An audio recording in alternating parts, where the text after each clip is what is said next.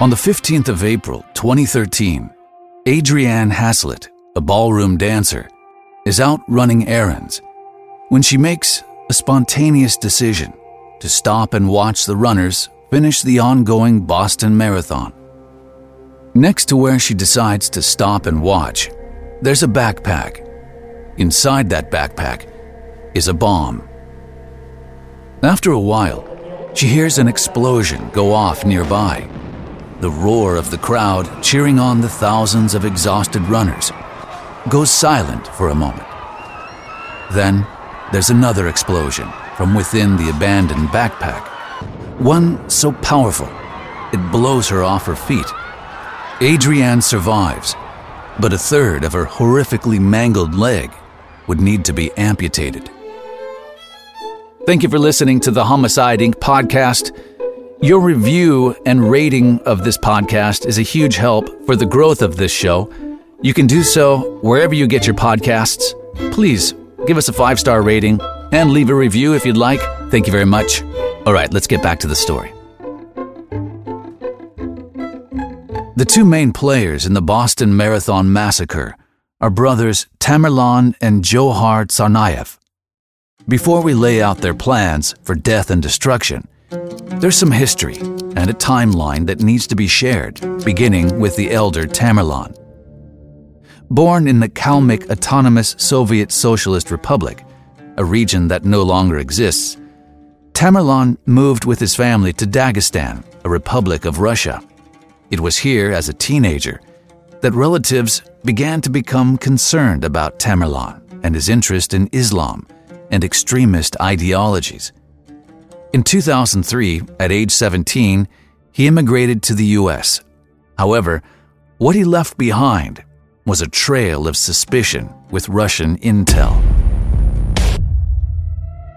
U.S. senators tasked with investigating the bombing reported that Russian authorities had separately asked both the FBI at least twice during March and November 2011 and the CIA in September of 2011 to look carefully into Tamerlan Tsarnaev and provide more information about him back to Russia. The Russian FSB, the Federal Security Service, had secretly recorded phone conversations between Tamerlan and his mother, vaguely and indirectly discussing jihad, and sent these back to the FBI as evidence of possible extremist links within the family. Tamerlan's mother claimed that he had been under FBI surveillance for at least three years and that they were controlling his every step. The FBI denied this accusation. Then came September 11, 2011, the 10 year anniversary of 911.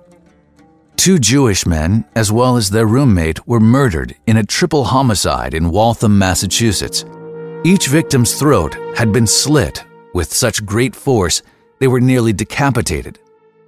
Even though forensic evidence connected Tamerlan Tsarnaev to the scene of the killings, and cell phone records appeared to place him in the area, officials decided against bringing an indictment against him, citing the need for more definitive DNA testing. This incident wouldn't become relevant again until much later. Tamerlan then went to Russia if he wasn't already radicalized, it's this period from January to July 2012 that most people mark as the point of no return. He stayed in Dagestan with his wife and child. The U.S. Homeland Security believed Tsarnaev received training when he was over there and was radicalized. According to media reports, Tsarnaev was seen by Dagestan police who were conducting surveillance making six visits to a known Islamic militant in a Salafi mosque. He met several times with a man that was a suspected recruiter for Islamist insurgents and was under close surveillance by Dagestan's anti extremism unit. Later, that man would be shot dead by police.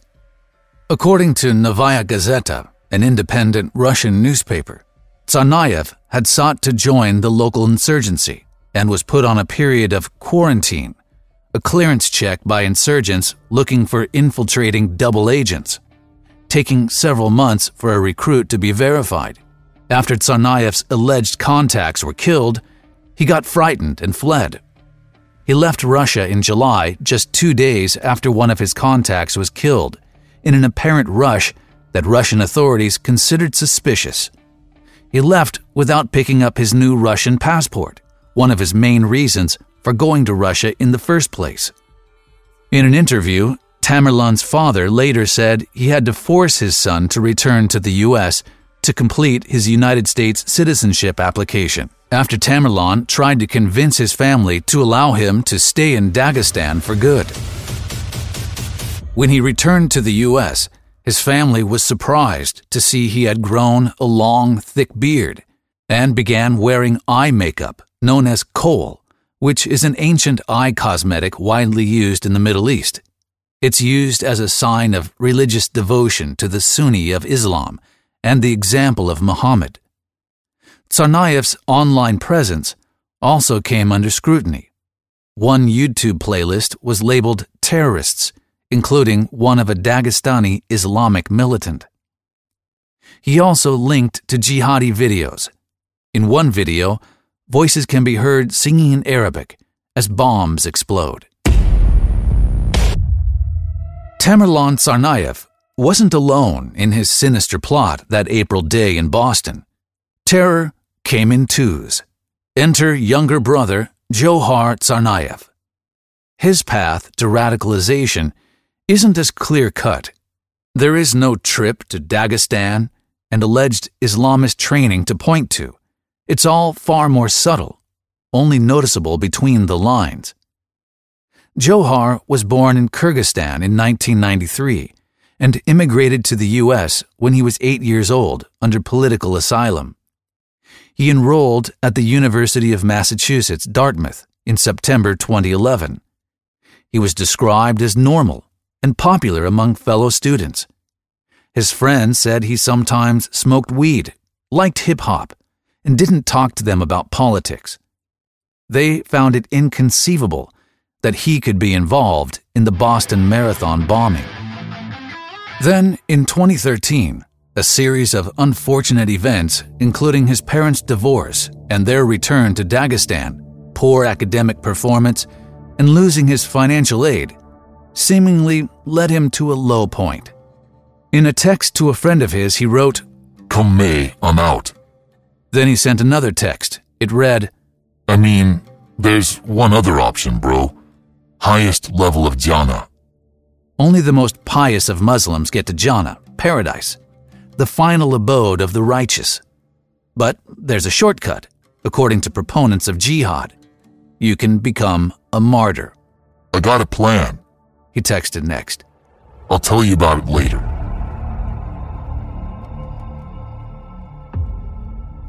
Militant material started showing up on his computer and devices more than a year before the bombings. He began to spend more time with his older brother his audio collection included speeches and videos of Al Qaeda propaganda master Anwar al Awlaki, the US born Yemeni cleric who was known as the Osama bin Laden of the Internet, until he died in a US drone strike in 2011. Matthew Levitt, who heads the program on counterterrorism and intelligence at the Washington Institute for Near East Policy, called it terrorism to go. According to Levitt, that was the appeal to both brothers, reaching the highest level of paradise through the ultimate sacrifice, martyrdom. And Dzhokhar exemplified the other way of getting radicalized, in contrast to his brother. Levitt described how, with terrorism to go, a recruit no longer needs to travel to a training camp. He can now find everything he needs to know sitting on his computer in Mama's basement. The preparation went on for months before the bombing, beginning with rudimentary research on how to be the best terrorist.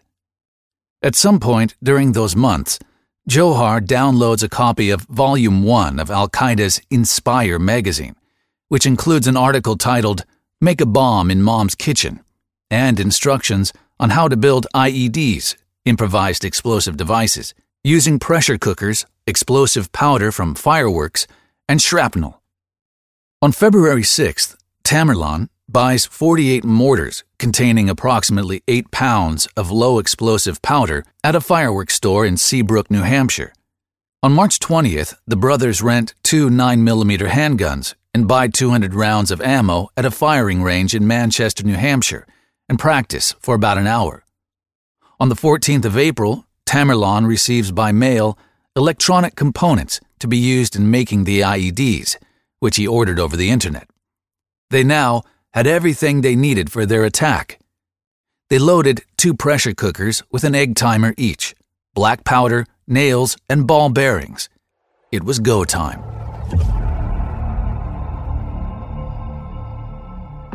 The following day, on April 15th, the Boston Marathon began at 9:30 a.m. with more than 30,000 participants.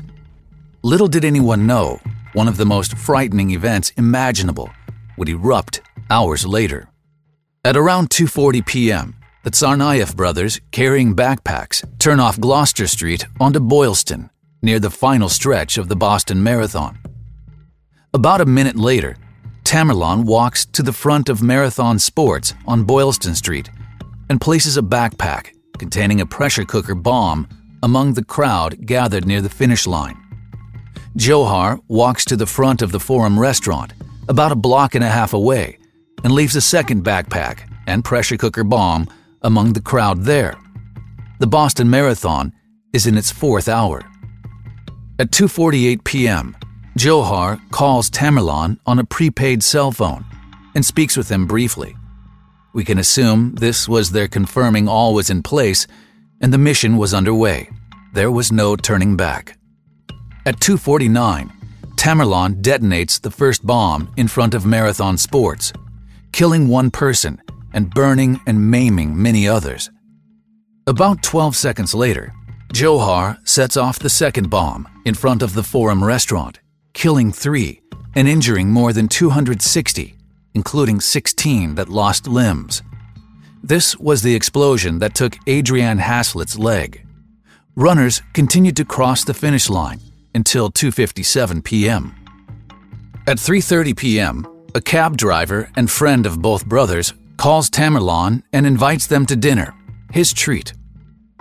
At 8:04 p.m., Dzhokhar tweets, "Ain't no love in the heart of the city." Stay safe, people. The next day, Jeff Bauman, a victim who lost both legs, gives the FBI a description of the man who dropped a backpack near him. Meanwhile, Dzhokhar returns to campus at UMass Dartmouth. On the early morning of the 17th, Dzhokhar tweets, I'm a stress free kind of guy. Later that afternoon, a college friend visits Dzhokhar in his dorm room and notices that he has cut his hair short. On the 18th, three days after the bombing, Dzhokhar still goes on with his college life like nothing's happened. He goes to his classes and hangs out with his friends. At 5 p.m., the FBI publishes surveillance photos of the bombing suspects on its website. They are immediately picked up by media around the world. The names of the suspects are not yet public. At some point, within the next hour, a classmate of Dzhokhar, who's known him since high school, calls another classmate and tells him to watch the news because one of the bomb suspects looks familiar. At 8:45 p.m., Dzhokhar responds to a text by the second classmate noting that the suspect looks like him with LOL. He then sends another text saying, "You better not text me. If you want, you can go to my room and take what's there."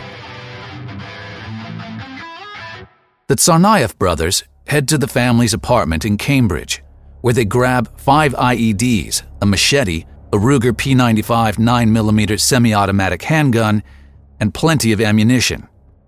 They drive Dzhokhar's Honda Civic to the Massachusetts Institute of Technology campus in Cambridge. 25 minutes later, an MIT police officer is ambushed from behind and shot in the head at close range with the Ruger. Tamerlan is the alleged shooter. At 11 p.m., one of the brothers, believed to be Tamerlan, points a gun at a man and carjacks his leased Mercedes SUV. Did you hear about the Boston explosion? He says. I did that. At 12:15 a.m., the brothers stop at a gas station. Having to pay cash, Dzhokhar leaves the car and Tamerlan momentarily puts his gun down. The man takes advantage of the moment and jumps out of the car, runs to another gas station across the street, and calls 911. He tells police they can track the SUV because he left his iPhone in it. The brothers drive to Laurel Street and Dexter Avenue in Watertown, where police try to apprehend them. At 12:43, Dzhokhar and Tamerlan engage in a gun battle with police and use four of the five IEDs, including a pressure cooker bomb and pipe bombs. Seven minutes later, Tamerlan, weakened by multiple gunshot wounds, is tackled by three Watertown police officers. He struggles as they try to handcuff him. Meanwhile, Dzhokhar gets back into the Mercedes SUV and speeds towards the three police officers. He barely misses one of them, who was attempting to drag Tamerlan to safety, and inadvertently runs his brother down. 45 minutes later, at 1:35 a.m., Tamerlan is pronounced dead at the hospital due to traumatic injuries of his head and torso. His fingerprints lead to identification of both bombing suspects. Dzhokhar, also bleeding from multiple gunshot wounds, smashes his cell phones and abandons the carjacked Mercedes. He hides inside a dry docked boat, the Slipaway 2, in a backyard in Watertown. The next morning at 7 a.m., Dzhokhar Tsarnaev's name and photo are released to the public. Police begin a door to door search in Watertown, which is under a shelter in place order. At some point, between 6 to 7 p.m., the shelter in place order is briefly lifted, and the owner of the Slipaway 2 goes out to check on his boat and sees a man covered in blood under the tarp. At 8:30 p.m., police announce they have a person they believe to be the suspect, Dzhokhar Tsarnaev, cornered in the boat. They fire flashbang grenades and their weapons. 15 minutes later, covered in blood, Dzhokhar Tsarnaev emerges from the boat, lifting his shirt to show he's not armed. On April 22nd, formal criminal charges are brought against Dzhokhar Tsarnaev. On May 9th, Tamerlan Tsarnaev is buried in rural Virginia after a week long search for a cemetery willing to take his body. On July 30th, Dzhokhar pleads not guilty to all 30 charges brought against him. In 2014, during the preparation of Dzhokhar's defense, his lawyers filed a motion seeking all documents related to the FBI contact with Tamerlan. The reason? They believed Tamerlan was a federal informant. They claimed information from Tamerlan Tsarnaev's family and other sources that the FBI made more than one visit to speak with Tamerlan and asked him to be an informant, reporting on the Chechen and Muslim community. Prosecutors said they found no evidence that Tamerlan was ever solicited by the government to be an informant. Defense attorneys insisted that prosecutors had the evidence but kept it to themselves and asked a judge to force them to turn it over, presumably to no avail. Defense attorneys also argued that Tamerlan may have misinterpreted the FBI's visits, calling the discussions a stressor that increased his paranoia and distress. The angle that Dzhokhar's lawyers were going for is that Tamerlan influenced his younger brother, specifically that the motivation and ideology behind the bombings came exclusively from him. This theory was recently picked up by Emmy nominated investigative journalist Michelle McPhee in her book Maximum Harm The Tsarnaev Brothers, the FBI, and the Road to the Marathon Bombing. In it, McPhee describes Tamerlan as the perfect recruit he had tentacles in the drug world, he spoke multiple languages, he could mix in anywhere. He was tall and handsome. He had an American wife. Here was a guy that was really the perfect recruit. McPhee also cites Tamerlan's desire for U.S. citizenship as potential motivation, alleging that the FBI offered him citizenship in exchange for being an informant. Obviously, the FBI denied these allegations stating that the Tsarnaev brothers were never sources for the FBI, nor did the FBI attempt to recruit them as sources. Now, it's worthwhile to point out the fact that the FBI is not legally required to release information on informants. In addition to FBI related documents, defense lawyers also asked for all documents from an interview with Ibragim Todashev, in which he allegedly admitted to participating alongside Tamerlan in the throat slitting murder of those three men in Waltham in 2011. On May 22, 2013, an FBI agent in Orlando, Florida, fatally shot Todashev after he lunged at law enforcement officials, questioning him about the Waltham killings. According to officials, this was right after Todashev had agreed to give a statement about his involvement. After the bombings, the investigation of those murders in Waltham was reopened with Tamerlan as a new suspect and led to theories that the initial investigation of the Waltham triple murder had been suppressed by the FBI in order to maintain Tsarnaev's informant status. The foundation of this claim is a particular criticism of the FBI under former Director James Comey of encouraging confidential informants to attempt terrorist attacks. According to researcher Trevor Aaronson, who's the author of The Terror Factory Inside the FBI's Manufactured War on Terrorism, of 508 defendants prosecuted in federal terrorism related cases in the decade after 911, 243 were prompted to act by informants, who were paid as much as 100,000 bucks per assignment. In this alleged practice, that has given rise to the conspiracy theory that the United States government had foreknowledge of the Tsarnaev brothers' plans to commit a terrorist attack, or even that the attack was straight up made at the direction of intelligence services. The Tsarnaev brothers' uncle, along with other members of the Tsarnaev family, have repeated this theory, in addition to claiming neither brother actually committed the attacks. On April 8, 2015, Dzhokhar Tsarnaev was found guilty on all 30 charges he faced, including the charge of usage of a weapon of mass destruction resulting in death. To this day, he remains on death row. On the 18th of April 2022, after having to relearn how to walk with a lower prosthetic leg, Adrianne Haslet ran and finished the Boston Marathon, overcoming a seemingly endless flood of setbacks on her way to the finish line. Well, thanks very much for tuning in to the Homicide Inc. True Crime Podcast. I'd like to invite you again to rate this podcast, whether it's on Spotify or Apple Podcasts or wherever you're listening from. Be a pal, click the stars, and leave a review if you'd like to. This helps tremendously in getting our podcast into more ears. Thank you very much.